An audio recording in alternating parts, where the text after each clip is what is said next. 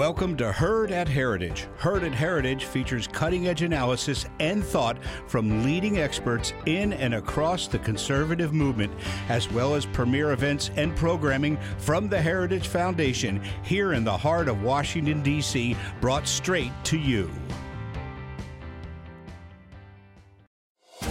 Thank you for listening to this Heritage Foundation event. Every day, the Heritage Foundation holds important events with respected and influential leaders and policy experts on today's most important issues. Our events are part of our mission to formulate and promote conservative public policies based on the principles of free enterprise, limited government, individual freedom, traditional American values, and strong national defense. We hope you enjoy the program. Welcome, everybody, to, uh, to the Heritage Foundation uh, for our fourth in our Preserve the Constitution series, uh, Religious Liberty in the Trump Administration. So, on, I'm John Malcolm, by the way. I'm the uh, Vice President of the Institute for Constitutional Government here at Heritage. If you haven't silenced your cell phones, please do so. So, on September the 23rd, President Trump delivered an important speech on religious freedom at the United Nations. He said, quote, Our founders understood that no right is more fundamental to a peaceful, prosperous, and virtuous society than the right to follow one's religious convictions. He added that too often people in positions of power preach diversity while silencing, shunning, or censoring the faithful. True tolerance means respecting the right of all people to express their deeply held religious beliefs how right he is. During the last administration, religious adherents felt somewhat besieged. While the Obama administration was prepared to honor freedom of worship, freedom of religion was another matter entirely. Obama administration officials preached that tolerating religious adherents was great, so long as they confined their faith to houses of worship and didn't try to adhere to their sincerely held and fervently held religious beliefs at their jobs and in their communities. The administration argued in Hosanna Tabor case that it was okay for the government to interfere with the faith and mission of religious organizations and churches. They issued a mandate under Obamacare requiring religious organizations to provide abortion inducing drugs, sterilization, and contraceptives free of charge to their employees in direct violation of the organization's beliefs. They revoked a grant from the U.S. Conference of Catholic Bishops, which had used the funds for over a 10 year period to combat human sex trafficking because of the bishop's objections to abortion. I could go on, but you get the point. This administration has taken a different approach, and we have three outstanding speakers with us today to tell us about it. I will keep their introduction short, I can assure you, much shorter than they deserve, so that you will have more time to hear from them and less from me. First, we will hear from Eric Dreiband. Eric currently serves as the Assistant Attorney General for the Civil Rights Division in the Department of Justice. Prior to that, he was a partner at the Jones Day Law Firm here in Washington, D.C. He has also served as a special counsel at the U.S. Equal Employment Opportunity Commission, as a deputy administrator at the U.S. Department of Labor's Wage and Hours Division, and as an associate independent counsel under Ken Starr in connection with the Whitewater investigation. He received his law degree from Northwestern University, a master's of theological studies from Harvard Divinity School, and his undergraduate degree from Princeton University. He also clerked for Judge William Bauer on the Seventh Circuit Court of Appeals. After Eric, we will hear from Reed Rubinstein. Reed is currently the acting general counsel at the Department of Education. Before transitioning over to the Department of Education, he was a deputy associate attorney general in the Justice Department. Before joining the administration, Reed was a partner at the law firm of Dinsmore and Shohl, and he also served as a senior vice president in charge of litigation at Cause of Action, a public interest law firm. Before that, he served as a senior counsel at the Environment, Technology, and Regulatory Affairs for the U.S. Chamber of Commerce. He got his undergraduate degree in political science and philosophy, his master's degree in political science, and his law degree, all from the University of Michigan. Go Wolverines. Finally, we will hear from Roger Severino. Roger is the director of the Office for Civil Rights at the U.S. Department of Health and Human Services. Prior to joining HHS, Roger was my colleague here at Heritage, where he served as the director of the DeVos Center for Religious and Civil Society.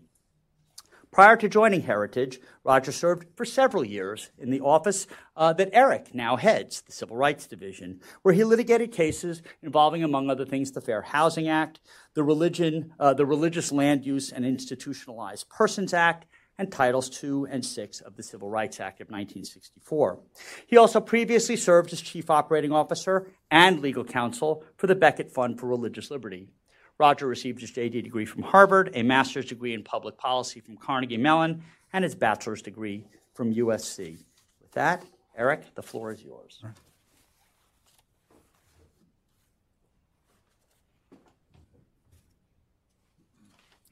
Um, thank you, John.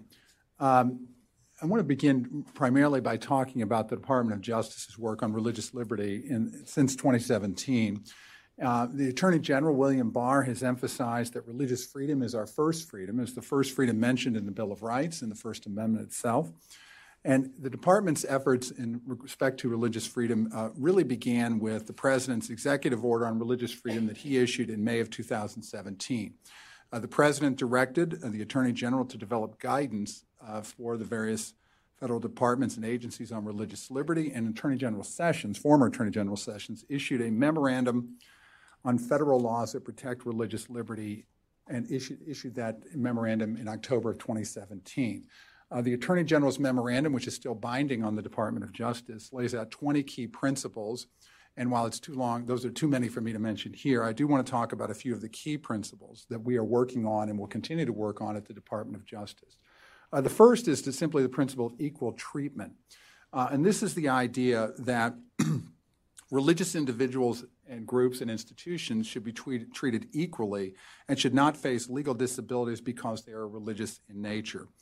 Uh, our work in this regard grows out of the Supreme Court's decision in the Trinity Lutheran case. And in that case, the Supreme Court held that it was a violation of the Free Exercise Clause of the First Amendment to exclude a church daycare uh, from a state program uh, because the institution itself was religious. Uh, we have taken uh, the guidance from the Supreme Court and the Attorney General, and we have applied that in many, many cases uh, throughout the United States, especially in the area of school choice and other government benefits. Uh, and we have argued and will continue to argue that uh, governmental institutions cannot exclude religious people and institutions because of their religious identity and character. So I will talk about a few examples.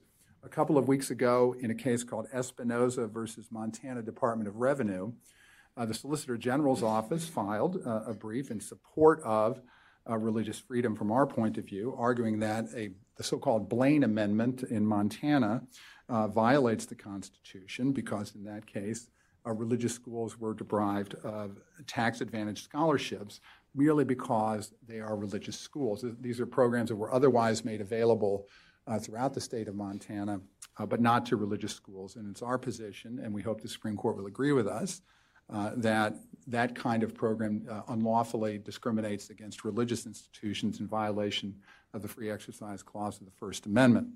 Um, we generally argue in, in, that brief and in others that the principles of equal treatment include protecting religious liberty, that is, that individuals and organizations should not be pressured to abandon their religious faith uh, in order to, to obtain or be eligible for some kind of government benefit uh, that, that citizens should be treated equally, that is, equal treatment for religious individuals and institutions.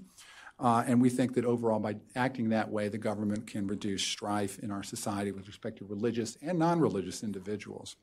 Uh, we also filed just yesterday in the United States Court of Appeals for the First Circuit, a friend of the court brief, in a case called Carson versus Makin. And in that, that brief, we are making essentially the same argument that we are making in the Supreme Court of the United States in that case, uh, the state of Maine excludes religious schools from certain tuition programs uh, that we take the position in our brief, and uh, we hope the First Circuit will agree with us that that kind of exclusion violates uh, the Free Exercise Clause of the First Amendment. We have a similar case pending in Vermont as well, where we have filed a statement of interest in support of religious freedom there in a case that we believe involves discrimination against uh, high school students in the state of Vermont. Secondly, uh, church autonomy, and I want to talk about this. This is very important. Um, the Department of Justice takes the position, consistent with the case that John mentioned, the Hosanna Tabor case, that religious institutions uh, are entitled uh, to run their affairs as they deem appropriate. And I'll mention one case that's currently pending, and uh, which a couple of weeks ago we filed a statement of interest in a case called Payne Elliott versus the Roman Catholic Archdiocese of Indiana. In that case, um, that case involves a, a, plaintiff who was in a same sex marriage, was a school teacher at a Catholic high school in Indianapolis, Indiana. Um, the archdiocese instructed the school that the school, if it was going to remain Catholic, could, could not employ an individual uh, who um, was in a public same sex marriage. The school discharged the individual, then settled with the, the teacher. That f- former teacher at the school is suing the Archdiocese of Indianapolis in a tort law claim and in our statement of interest, we argued that the church autonomy doctrine uh, and the freedom of association protections of the First Amendment protect the Catholic Church's right to determine, number one, how it's going to operate, and number two, how it's going to associate with people. In this case, how, how it will decide whether to associate or not with a particular Catholic high school in the case. In another case uh, called Believers in Christ versus the University of Iowa, we filed, and a federal court in Iowa agreed with us uh, in our statement of interest that uh, the deregistration of a Christian group uh, violated the free exercise clause of the First Amendment. In that case, this, this student group called Believers in Christ had a, essentially a statement of its principles or an oath in which it, it took the position that the, the, the, institution, the organization itself, adhered to traditional same sex, I'm sorry, same, opposite sex notions of marriage and did not uh, agree with it itself as a religious matter same sex marriage. The university uh, then deregistered, essentially deregistered the student group. The group sued. Uh, the district court agreed with us that such a such a an action by the university that is to strip the student group of the rights and uh, opportunities to participate in campus life violated the free exercise clause of the First Amendment. The Attorney General's memorandum also uh, expressed uh, his view about how the Religious Freedom Restoration Act should be implemented. And this is a federal law that, generally speaking, apply, requires strict scrutiny uh, of any kind of uh, uh, substantial burden on religious exercise. Um, in, in, our position, I think, is reflected in something I expect Roger will talk about later, and that is in a case called Trump versus Commonwealth of Pennsylvania. The Justice Department um, recently filed a petition with the Supreme Court of the United States asking the Supreme Court to endorse the Department of Health and Human Services rulemaking to protect conscience rights um, under, under the statutes enacted by the Department of, uh, or enforced by the Department of Health and Human Services. And I'll leave that to Roger to talk about later. The, the general theme, though, as, as John pointed out, is we take a much, um, a much different approach to the Religious Freedom Restoration Act than the prior administration did. And generally speaking, in, in the uh, Commonwealth of Pennsylvania case, are taking the position that that law authorizes or enables the Department of Health and Human Services to enact conscience protections uh, with respect to things like contraception, abortifacients, and other, other things when people's religious faith um, uh, comes into play uh, with respect to objections they may have to otherwise neutral federal law requirements. Uh, I'll mention just a couple of other things real quickly, then turn it over to our other panelists, and then we'll open it up. Uh, the Ju- Justice Department also enforces Title VII of the Civil Rights Act, uh, which deals with religious um, anti discrimination protections in employment. Uh, that law, of course, uh, requires, among other things, uh, reasonable accommodations for individuals' religious observance, practice of their faith in the workplace. In addition, uh, we enforce the Religious Land Use and Institutionalized Persons Act, and under the department's Place to Worship initiative, we have double the number of investigations that we are bringing, and as well as brought many lawsuits on behalf of religious institutions whose free exercise of religion has been burdened typically by land use regulations, for example, when they attempt to build a church or a mosque or a synagogue on a particular place uh, uh using a particular parcel of land. Uh, we have, in several cases, uh, sought successfully relief for those individuals. Uh, in addition, in institutionalized settings, in particular prisons, just we, we have a very active uh, litigation practice there as well. And yesterday we announced a settlement with the Virginia Department of Corrections under the Institutionalized Persons provisions of the Religious Land Use and Institutionalized Persons Act.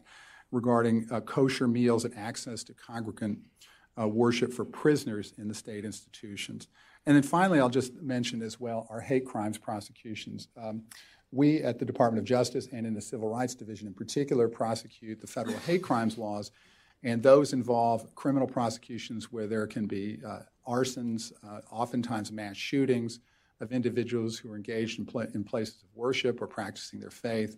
Uh, and I'll mention just two cases that are currently pending. Uh, one involved a mass shooting uh, where 11 people were killed at the Tree of Life Synagogue in Pittsburgh, and six other people were nearly killed in that case. And we are prosecuting that case criminally with the United States Attorney's Office. Um, and the, the, motive there was, uh, we allege, um, was anti Semitic uh, hatred towards the individuals who were worshiping their, uh, at a Jewish synagogue at the time they were killed. Similarly, we are prosecuting uh, a case out of, of Poway, California, uh, involving uh, a, a, similar attack on a synagogue uh, where an individual was killed, others injured uh, as well, and they, while they were practicing their faith. Uh, and hate crime prosecutions, both religious hate crimes and others, are among the most important things that we do at the Department of Justice, and we take them very seriously. So, with that, I'll turn it over to my colleagues. Thank you.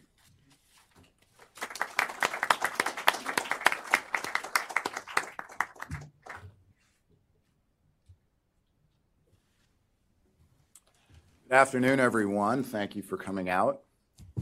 Um, first, before I uh, get into the substance of what we're doing at the Department of Education, on behalf of our Secretary, Betsy DeVos, I, I want to take a moment to thank and acknowledge uh, John and Heritage for their stalwart, really stalwart work these past many years. Uh, creating the intellectual capital, the intellectual foodstuff, as if it were, needed to support liberty and the rule of law. Many of the initiatives uh, that Secretary DeVos, our department, and the administration generally have undertaken had their origins or founded or, buttressed uh, by the publications and programs, especially including Legal Policy Forum, uh, that Heritage has offered. The Trump administration has done great things. Our department has done great things to advance liberty, religious and otherwise, to protect and promote the rule of law, to cabin the administrative state. And without Heritage, we might not even be here. Certainly, we would not be as effective as we are. So, John, thank you. Secretary DeVos, as you know, is a strong advocate for religious freedom and the rule of law. Under her leadership and her leadership team, the department has taken a number of critical steps, technical steps, but critical steps to protect this first freedom.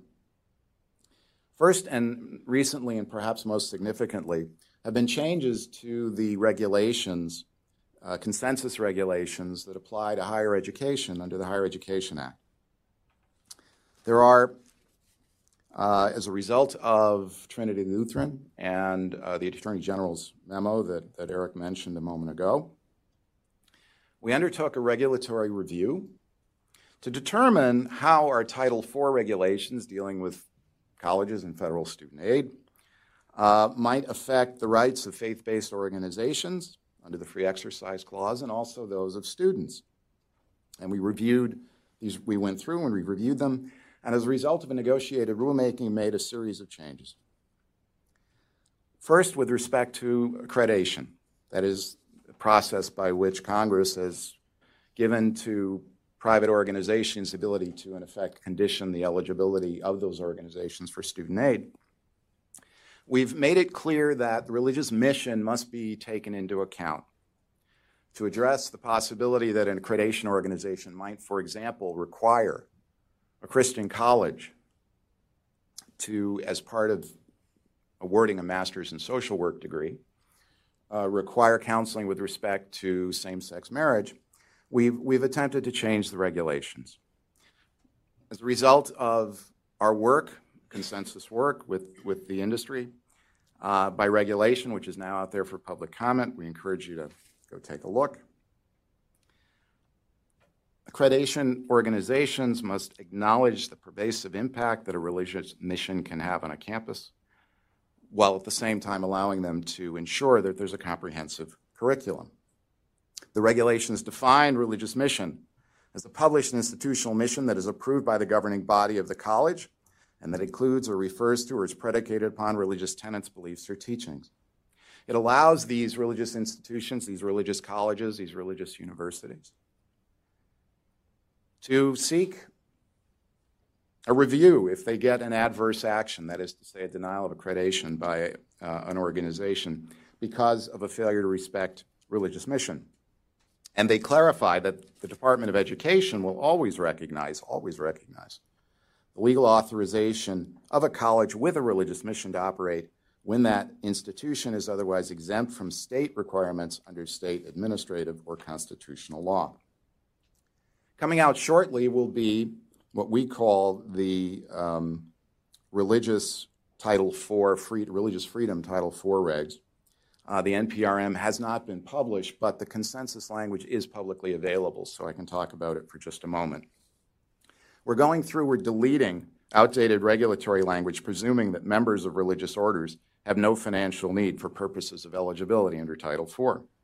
We're modifying regulatory provisions that prohibit colleges from providing work study employment involving the construction, operation, or maintenance of a facility for sectarian instruction or worship. We're replacing existing regulatory provisions with the statutory language to clarify that we take a very narrow view and that we read statutes the way they're written. And we're deleting provisions that exclude borrowers from receiving loan forgiveness under the Public Service Loan Forgiveness Program if they're working for organizations engaged in activities relating to religious instruction, worship, and other religious activities.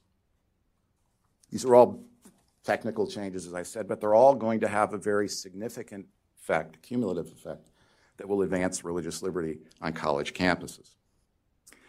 The department, in all the things that we do, grant making and in our work in uh, grant administration, we work to ensure the principles of religious liberty and religious equality are, are faithfully executed and carried out and protected.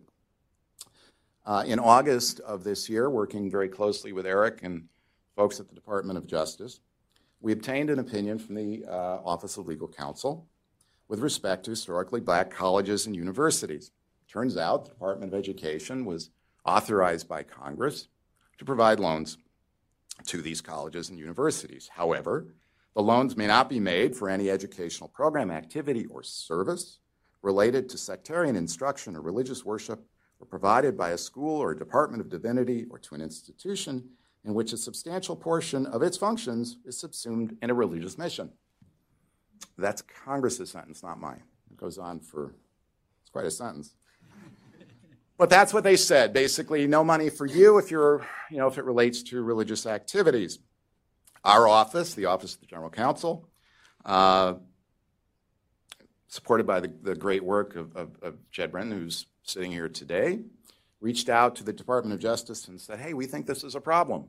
And in August, we received a memo back saying that, in fact, it is, that what Congress did is inconsistent with the free exercise clause of the First Amendment. So we're going to be taking appropriate action very, very soon. There are quite a lot of other things that we have done. Happy to you know, talk about in detail during questions or perhaps afterwards, but there are, there are two things I want to note. First, uh, the Secretary has been very, very outspoken uh, calling out anti Semitism on college campuses.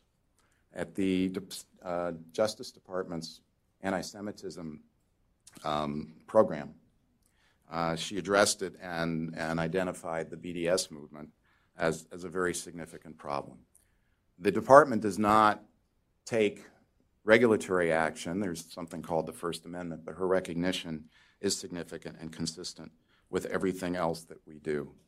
And, and finally, I want to let you know that we are working on a number of other initiatives, uh, which unfortunately we can't quite yet talk about, to advance the principles of religious liberty and to ensure that this first freedom is fully protected.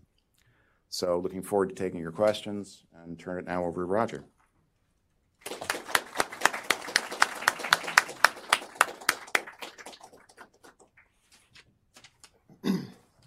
there any John Lennon fans? Beatles fans in the crowd? Yeah, a few. The song Imagine.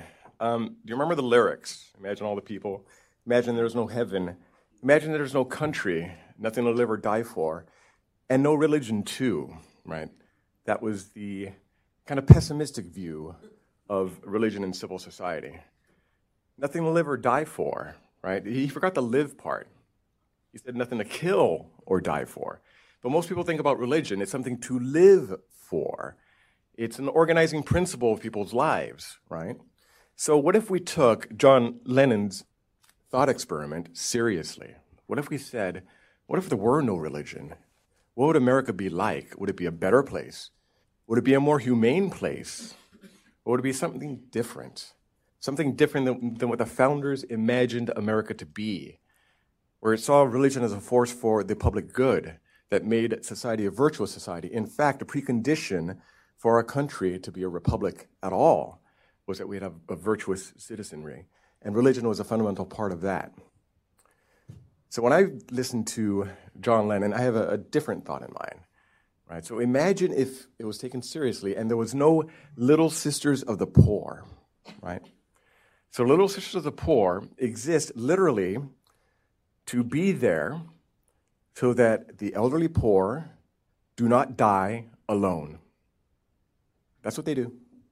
They don't care who you are, where you come from, so that you do not die alone. And they're driven by the religious impulse to be there when nobody else would be there for them. Yet, our HHS and our federal government sought fit to say, Little Sisters of the Poor, you can no longer exist as that sort of organization if you refused to provide assistance to your fellow nuns to get contraceptives. That's, that's really what it was about. Nuns, you must help provide fellow nuns contraceptive coverage, or you cannot serve the elderly poor in their dying days. It was on pains of millions of uh, dollars of fines if they would not follow the Obamacare contraceptive mandate. Meanwhile, Exxon, Pepsi were exempt because they were grandfathered in. So you had millions of people who were not under the mandate, but oh no, no, Little Sisters of the Poor, you have to provide assistance with this contraceptive coverage. And by the way, if you know anything about nuns, they're not huge consumers of these services. So, how do we get to a point in society where we thought the world may actually be a better place? Imagine a world without the Little Sisters of the Poor. And that's what we were headed towards. And it took a Supreme Court intervention to actually stop it, at least put the brakes on it for a time. Then we had to have rulemaking, which was spurred by the president himself in a Rose Garden ceremony. He invited the Little Sisters up to the podium, said, We're finally going to take, um, get off your backs and leave you alone, and told HHS, What are you going to do about this? See what you could do with, with regulations. And we did. We took that instruction to heart. We issued regulations that protect the religious convictions and moral convictions of anybody who objects to the contraceptive mandate. Meanwhile, allowing for the mandate as it stood in the past, so it expanded the exemption beyond the very crab notion of the previous administration, where the ministry of Jesus Christ himself may not have, qualified, because it was not a formal, organized religion at that time. You know, was 12 apostles enough to make it? I don't know. Only, only the IRS would know. so we are in that position, and things have been changing ever since. And I want to harken back that this is coming from the president himself. Just recently, when he spoke to the UN, he said that one of his highest priorities is religious freedom and religious liberty. And he's come back to that theme repeatedly. We're getting at least one executive order per year on religious freedom. So we mentioned what Eric has done in DOJ, the wonderful work they've done there with the Attorney General guidance and Department of Education's done fantastic work. Labor's done excellent things. HHS has been sort of a ground zero on these issues because HHS 1 is so big. We have so many programs, and we touch so many lives on some very fundamental questions. When you get to the question of health and human services, there are many questions dealing with life and death. Life and death. And that's when the religious impulse really comes to the fore, right? John Lennon notwithstanding, You cannot get rid of the religious impulse, it's part of human nature. So when we grapple with these questions of life and death, according to the founder's vision, that must be done with freedom, for you to reach your own conclusions without government coercion, and certainly not government funded discrimination.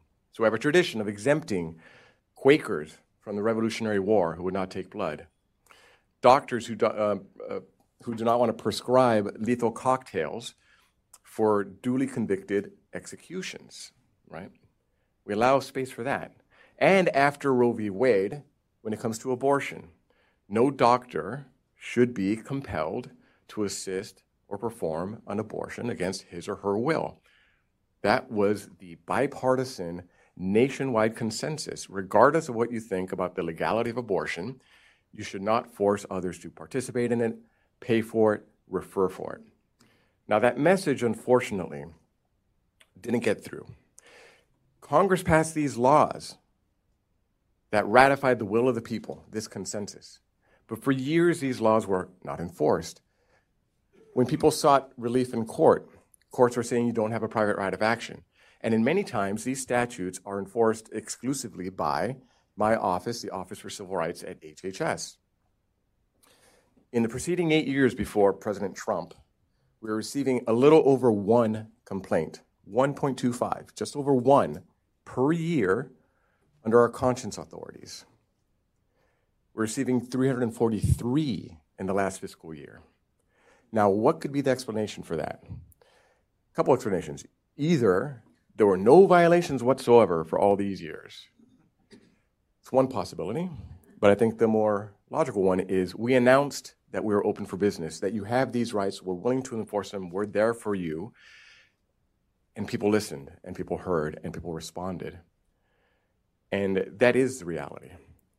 We recently issued several notices of violation. One specifically on this question of abortion. This was the Univers- University of Vermont Medical Center that had a nurse who had objected to her bosses, saying, I could not, as a matter of faith and moral conviction, assist in abortions. And her conscience was respected for a time. The medical center started doing abortions in earnest. She was told one day um, to come in for a procedure. She thought and reasonably believed it was going to be for the after effects of a miscarriage. She walks in. The doctor looks at her and says, Don't hate me. Because he knew that this was going to be an abortion and that she objected. At that moment, she raised her objection again and was denied, even though the hospital could have switched out with another nurse. This was no emergency circumstance, this was pre planned. She could have been accommodated even at that late moment. Her job was on the line and potentially her license to practice medicine at all.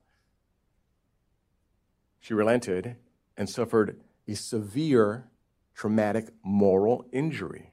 This is a moral injury that people suffer when you have that crisis of conscience, which we should be free to answer these fundamental, fundamental questions of life. But not only that, it violated the law. So we investigated the case and issued a notice of violation to the University of Vermont. They've given us some encouraging signs as to uh, their willingness to reconsider their policies. But we stand ready for any eventuality because we're here to enforce the law as we did with the state of California. There, they passed a law called the FACT Act that was targeted, targeted against pregnancy resource centers. Again, these organizations, many of which are faith based, that exist to provide women's options other than abortion. State of California went after them, required them to effectively refer to free or low cost abortion services in the state of California and to otherwise post disclaimers in all of their advertisements. Meanwhile, exempting, as the Supreme Court said curiously, uh, all sorts of other organizations that are in the same field that do not engage in abortion. Supreme Court said it likely violated the First Amendment rights of these organizations, and we said that it absolutely did violate the Weldon Amendment, which prohibits HHS funds from going to a state that discriminates against entities that refuse to refer for abortions. Hawaii did the same thing. We reached an accord with Hawaii where their Attorney General's office issued an opinion binding on the state where they would not enforce their law, which is similar to California's, against any pro life pregnancy resource center. So these are the wins that we are, are putting on the board because we're finally enforcing these laws. And it's not just a matter of enforcement, it's a matter of institutionalizing these protections. We started a conscience and religious freedom division within the Office for Civil Rights to make sure that these rights are treated at least as well as every other civil right. And we want to see this expand to the rest of the federal agencies to make sure we're changing the culture of government so that not only the little sisters of the poor will never face a similar situation that they face, but that it would become unthinkable, unthinkable for the federal government to do such a thing. To make sure that there's space for everybody of all religious convictions or no religious faith to partner with the federal government. So we're institutionalizing it by having a full division that will enforce these laws. And there are 25 different provisions, 25 that we discovered. And we issued a notice of proposed rulemaking, identified these 25 conscience protection statutes affecting healthcare that Congress passed and, and are finally giving them life and, and force. The effective date has been pushed to November 22nd. Um, there have been lawsuits around it, which, to my mind, are baffling. Right? These are laws that Congress passed, and these are laws that should be enforced. This should not be controversial. The uh, whether or not religious liberty and the enforcement of our laws rises and falls should not depend on who, who happens to sit in my office. It should not have to depend on having a Trump, uh, President Trump who's very um, uh, forceful and fearless in defending conscience and religious liberty. It shouldn't depend on that. Just like civil rights, we've gotten to a point in our country, thank God, where it's really the national consensus, regardless of, of the changes in administration. That's where we want to be. And we're setting the stage now. And as we bring these cases forward, and of course, and I say this with every civil right, we also enforce HIPAA. If you believe there's a violation, bring them to OCR. And we'll figure out if there's jurisdiction, if there's statutes, whether it's race, national origin, sex, age, disability.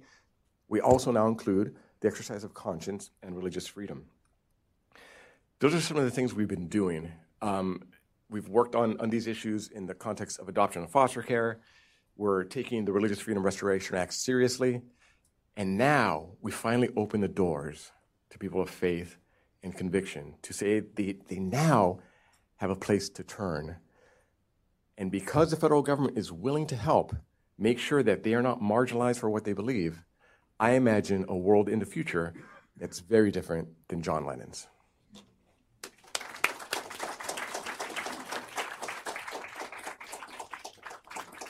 So in a moment, I'm going to open this up to two questions. I would ask you uh, to please raise your hand, wait until you get a microphone handed to you. I recognize you. Uh, then briefly state who you are, and then know, I, we, we, would welcome someday giving you the opportunity to be a speaker at Heritage, but today is not that day. So keep whatever it is you're going to say very, very short uh, and end it with a question mark. And so while uh, people start to formulate their questions, uh, I was thinking while you guys were talking, you know, the sort of off the top of my head, the four most contentious issues that we face in our society that people talk about a lot. So you've got racial preferences and climate change, and then you also have abortion uh, and the beliefs of many religious adherents in the traditional definition of marriage. And you guys are directly implicated in two out of those uh, four. Congratulations to you. You face significant headwinds I have to say, in that one within your own departments, there are probably people who were there and supportive of the positions of the last administration.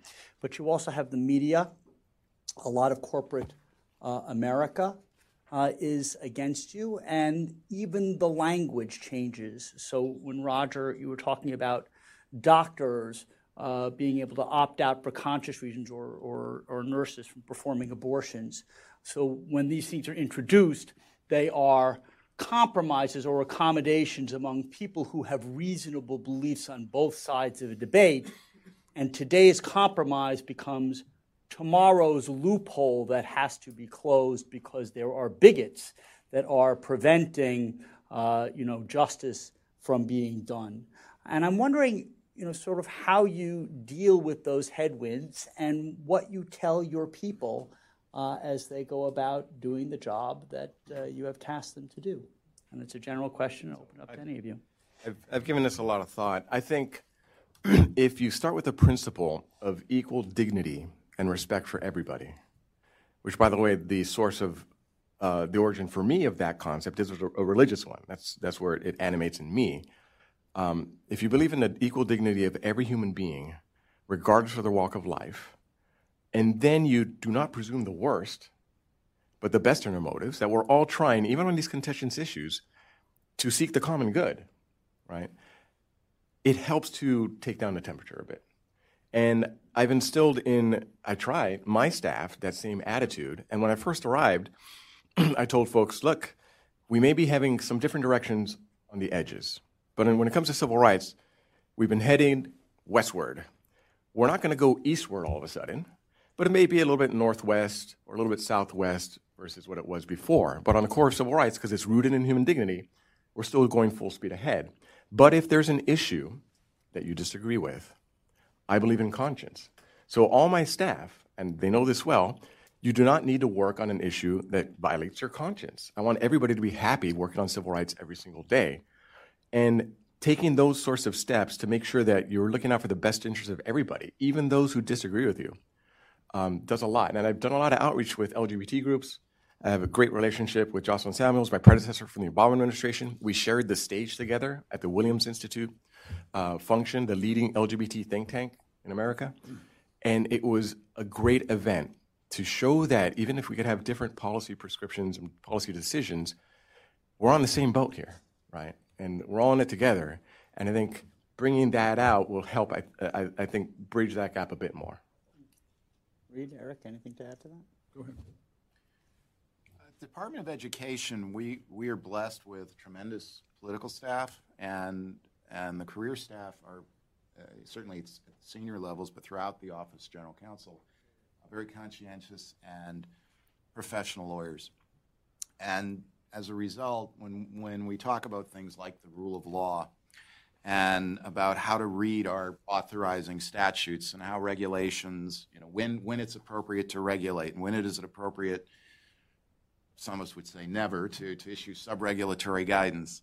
Uh, the, the kind of the, the manner in which the work of our department actually gets done, uh, yeah, there, there are different views on how you re- potentially, how far you should go to reading a statute, but, but we've not really internally seen um, a lot of, of headwind from the attorneys within the OGC.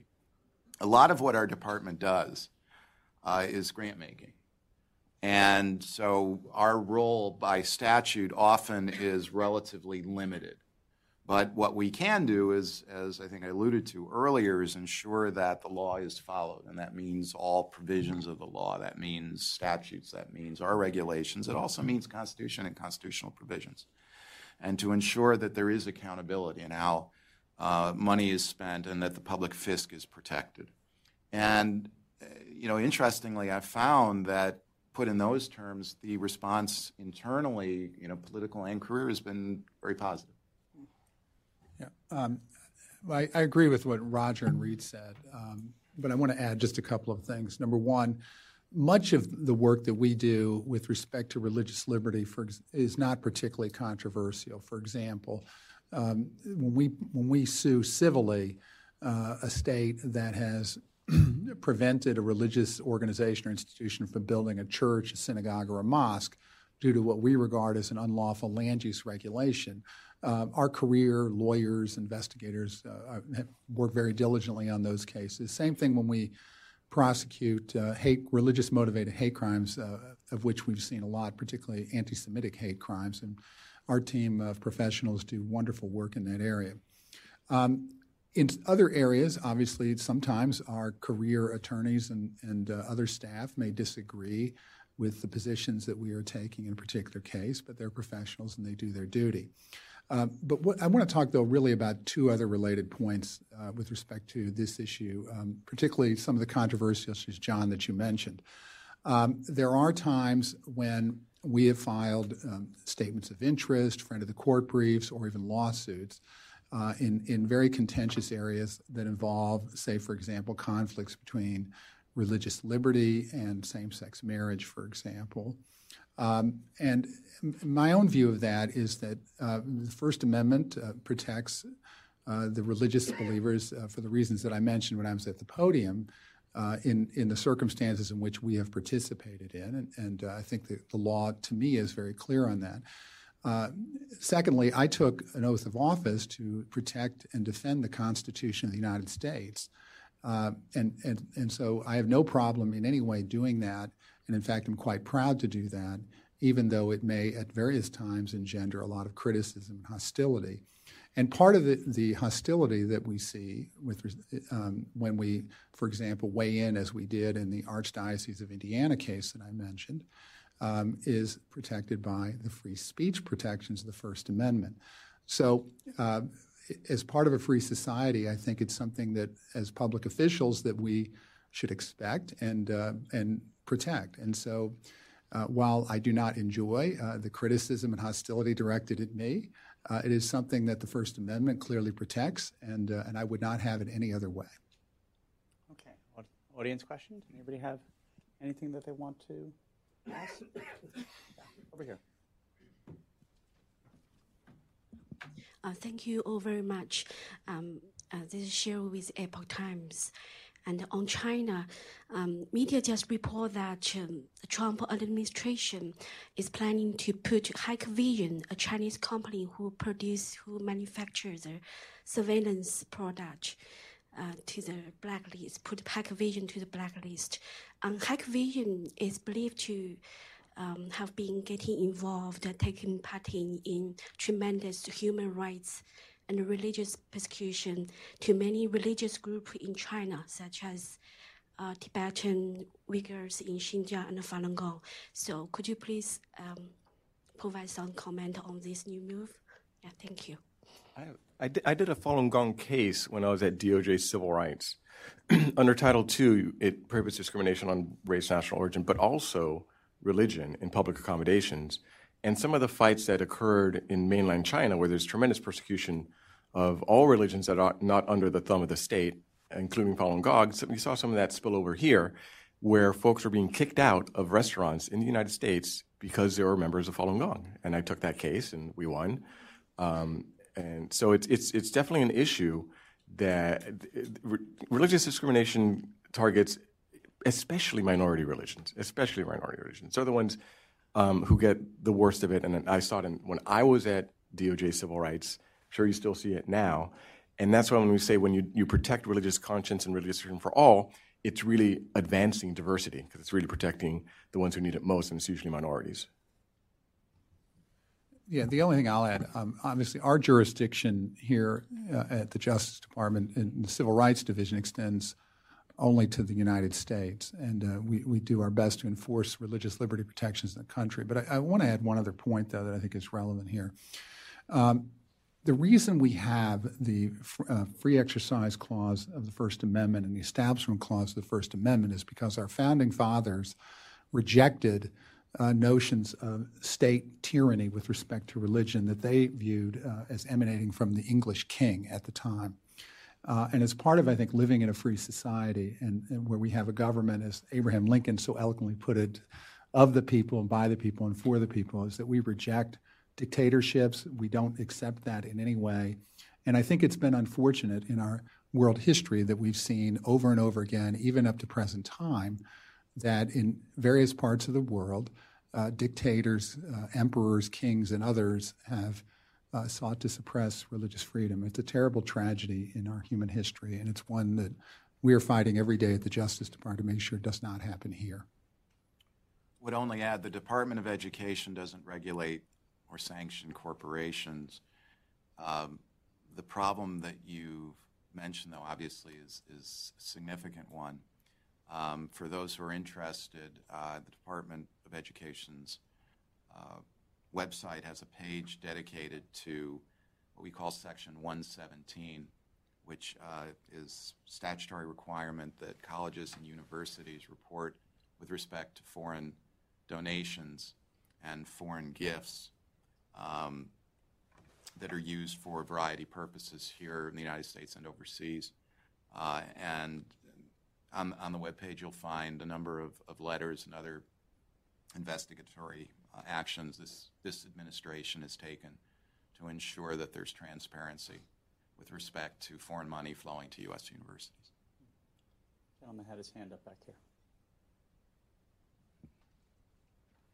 With regard to UN, uh, uh, President Trump's speech at UN, uh, how could the uh, president uh, claim that uh, religious liberty, demanding liberty, in the world, while, the, while he, as soon as he became president, the first executive order he issued was against uh, six countries with uh, Muslim uh, majority to enter, enter this country, or disregarding the rights of the Palestinians in Israel.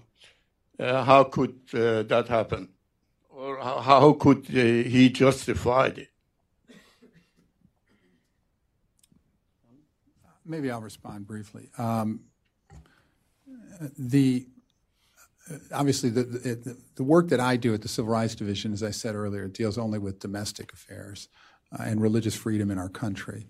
Um, the matter of the travel ban was litigated up to the Supreme Court of the United States, and the, the Supreme Court's decision stands on that. Um, but what what I can focus on, and what I, we do focus on, are the president's executive order on religious freedom that he issued in May of 2017 and directed the Department of Justice to seek religious liberty protections, and that's what we are doing. Yeah. Okay. Then yes. there should be there should be no doubt about our commitment to make sure that all religious believers are protected, whether they're Muslim, Jewish, Zoroastrian, and non-believers as well. Yeah, I mean, I guess I would would add, although I'm not one of today's uh, speakers, that obviously the Palestinian-Israeli situation is uh, uh, of long-standing and a complicated one. And with respect to the, the, the travel ban, you know, there are over 50 majority Muslim uh, countries in the world, the largest, such as Indonesia and whatnot.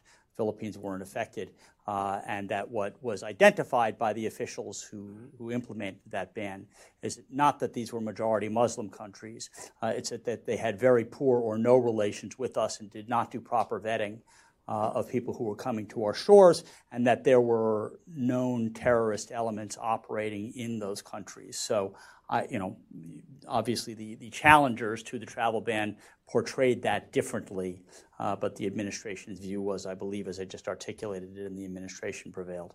I Had another hand over here. Thank you. Uh, my name is Mark Disler. I was formerly a deputy in the Civil Rights Division under uh, Brad Reynolds and the great Attorney General Ed Meese.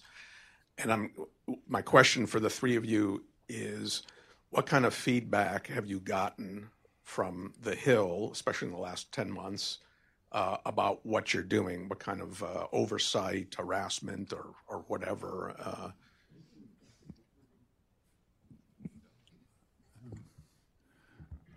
I haven't heard too much from Capitol Hill.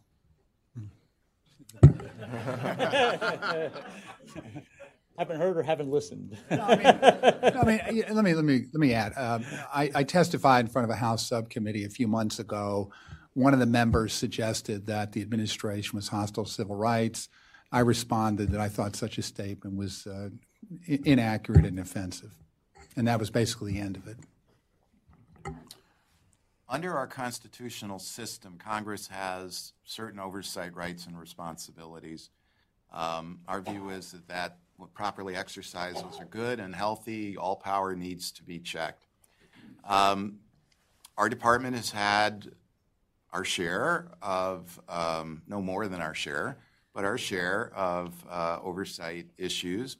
Uh, one in particular, I believe, related to um, certain of our actions to ensure um, uh, religious liberty and to address uh, constitutional issues and some of the statutes that we administer. Uh, but uh, by and large, you know, we've been able to accomplish what, what we need to accomplish in order to carry out our mission. With all respect to our friends and yeah, and, and Congress, they do have a duty of oversight. We respect that duty they have. Uh, we are stewards of public funds, taxpayer funds, and they need to know how we're spending it and on what. Is it lawful, et cetera? So that's perfectly fine, and it's actually a very good exchange. It, it makes us better knowing that we have to answer for what we do.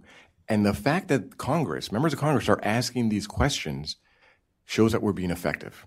If they weren't asking any questions, we wouldn't be doing anything of importance. So I think that's actually a, a good way of looking at it. It's, it's, a, it's, a, it's a good give and take, and it only exists because we're actually being effective and accomplishing big things. Say hand up over here. Hold on. If you get a microphone. Okay. Uh, my name is Sean Ling from uh, Falun Dafa Association in Washington, D.C. And Mr. Severino, thank you for your efforts for the case in Flushing, you know, Falun Gong prisoner being expelled You remember from the where it was? restaurant. Yeah, I remember that. And it was very uh, big encouragement for the petitioners there. Thank you. And uh, in last June, actually, uh, the tribunals in UK actually uh, made the conclusion that uh, organ harvesting still happening in a large significant scales in China. And many of the medical institutions in United States actually engaging in colla- colla- collaborating and training Chinese medical doctors. And even though they pledged they will stick to the medical ethics in, the- United States, when they went back to China, they still committed to these organ harvestings.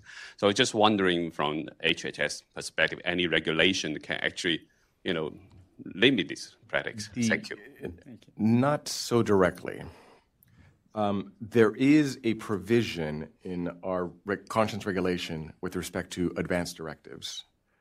And it's really deferring to state law that exists. And several of our, our statutes are of that form. If there's a state law religious liberty protection, then it must be followed if you're receiving federal funds.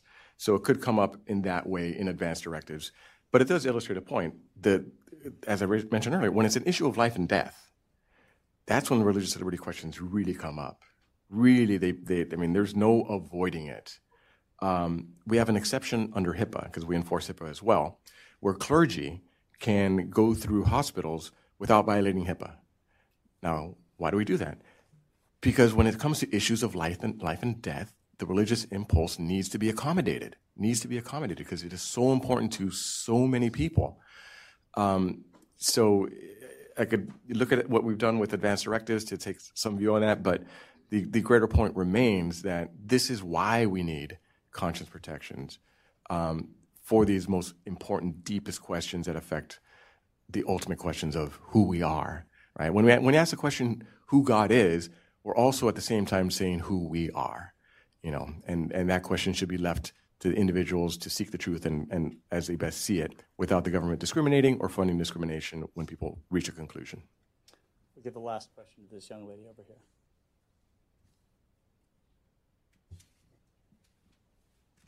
Hi, my name is Mary Margaret Olohan. I'm the social issues reporter at the Daily Caller News Foundation.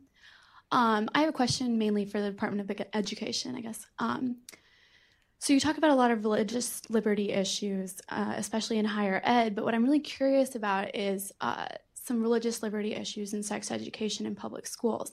Now, where they're starting with children as young as kindergarten um, and teaching them different things, such as in California, about really graphic sexual um, acts, really graphic descriptions, um, teaching them that they're allowed to get abortions without parental consent. Um, and this isn't just in California, this is in several other United States schools. Um, so I'm just wondering if the Department of Education has any plans to address these types of um, religious liberty issues, and um, what are your thoughts on this matter? Thank you. Well, that's quite a question.